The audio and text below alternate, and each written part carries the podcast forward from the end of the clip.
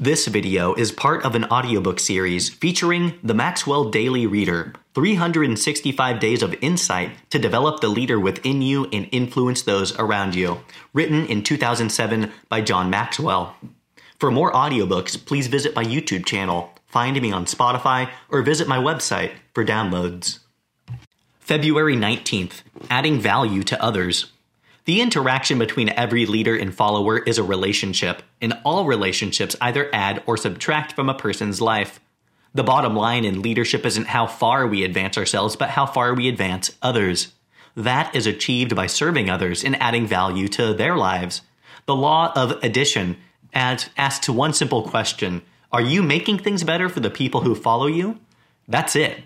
We add value to others when we truly value others make ourselves more valuable to others, know and relate to what others value, and do things that God values.